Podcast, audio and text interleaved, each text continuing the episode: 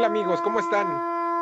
Antes de continuar con el siguiente capítulo, escuchen esta pequeña leyenda. Espero les guste y les va a dar una pequeña visión de lo que vamos a ver en el siguiente capítulo. Resulta que una niña llamada Serpiente de Obsidiana le pregunta a su madre cuando terminó su jornada de trabajo.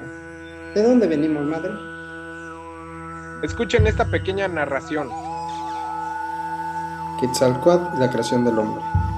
La siguiente noche, Serpiente de Obsidiana esperó impaciente el ruido que su madre solía hacer al finalizar su jornada de trabajo. Durante todo el día, mientras ayudaba a su padre a recoger madera y trabajar en los campos de maíz, no había dejado de pensar en las palabras de su madre de la noche anterior. Muy pronto, la luna se elevaría en el cielo y él sonrió al pensar la sorpresa que debió llevarse cuando los dioses la golpearon en la cara con un conejo por brillar tan intensamente como el sol.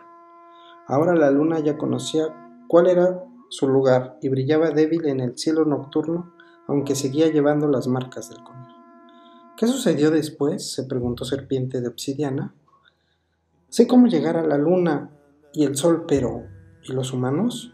Mientras le daba vueltas esta idea en la cabeza, su madre apareció detrás de. Serpiente de Obsidiana sabía que estaba muy cansada, pues había estado vendiendo mucha tela en el mercado de Tenochtitlán aunque estaría encantada de poder sentarse junto a él y platicar un rato. ¿Cómo llegamos aquí? preguntó Serpiente de Obsidiana, cuando su madre se sentó a su lado en aquella noche fresca y seca. Somos los hijos de Quetzalcoatl, la serpiente emplumada, empezó Flor Turquesa de Maíz. Él es nuestro creador, él descubrió el maíz para que pudiésemos alimentarnos. Él nos enseñó a encontrar el jade y otras piedras preciosas y nos dijo cómo pulirlas. De él proviene el arte de tejer y colorear telas, arte que pasó luego de madres e hijas de generación en generación. La serpiente emplumada enseñó a nuestra gente a utilizar las plumas del quetzal, las del colibrí y las de otras aves de precioso y colorido plumaje, para tejer trajes de diseños hermosos. Él también enseñó a nuestro pueblo a medir el tiempo y nos dio nuestro calendario con sus días especiales, puestos aparte dedicados a ciertos rezos y festividades. Pero este es el final de mi historia, prosiguió la madre. Ella empieza después de la creación del quinto sol, cuando Quetzalcoatl fue a visitar al dios de la muerte, Mictlantecutli, para pedir huesos de hombres muertos que le sirvieran para crear el nuevo hombre. Cuando Mictlantecutli le entregó una bolsa de huesos a Quetzalcoatl, este echó a correr a toda velocidad porque le había dicho que el Señor de los Muertos era alguien en quien no se podía confiar demasiado, pero mientras huía, Quetzalcoatl tropezó y cayó rompiendo todos los huesos que llevaba en la bolsa y quedando desparramados a su alrededor. No obstante, tuvo tiempo de levantarse a recoger de nuevo los huesos antes de salir del Mictlán y el inframundo. Una vez a salvo, la serpiente emplumada mezcló su sangre con los huesos y creó una nueva especie de hombre. Como en la caída los huesos se habían roto en pedazos desiguales, los hombres que creó también fueron de varios tamaños.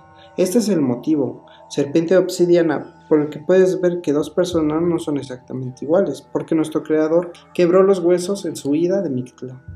Después de haber creado al hombre y siendo un dios condescendiente, pensó que no podía dejar a sus hijos sin una buena fuente de alimento de la cual se pudiese nutrir, prosiguió la madre y un día al ver a una gran hormiga negra que cargaba un grano de maíz, vio claramente que este sería el alimento perfecto para su pueblo. Para averiguar dónde había obtenido la hormiga el maíz, Quetzalcoatl se convirtió en una hormiga y siguió a lo que había visto hasta una montaña.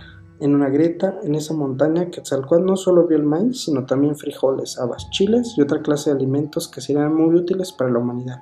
Quetzalcoatl todavía en el cuerpo de la hormiga tomó un meollo de maíz y se lo dio al hombre para que pudiese plantarlo. Y al ver que había mucho más alimento al lado del maíz que se podía utilizar para alimentar a la humanidad, preguntó a los otros dioses qué, debía hacer. Estos decidieron que lo mejor era partir en dos montañas para poder sacar todo el alimento y dárselo a los hombres. Uno de ellos procedió de tal forma, pero Tlaloc, el dios de la lluvia, encolerizado porque aquel acto robó el maíz, las habas, los frijoles y los chiles con la ayuda de sus hijos.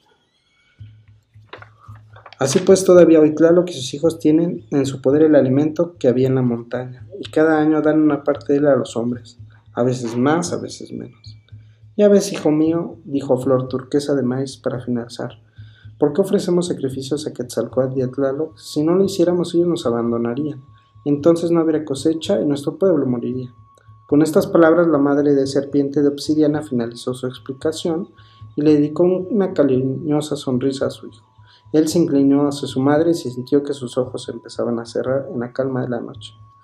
Aún en su somnolencia, él supo que estos eran los cuentos que un día sus abuelos les habían contado a sus padres y que él mismo en el futuro les contaría a sus hijos cuando contemplaran la llegada de la luna con sus marcas de conejo.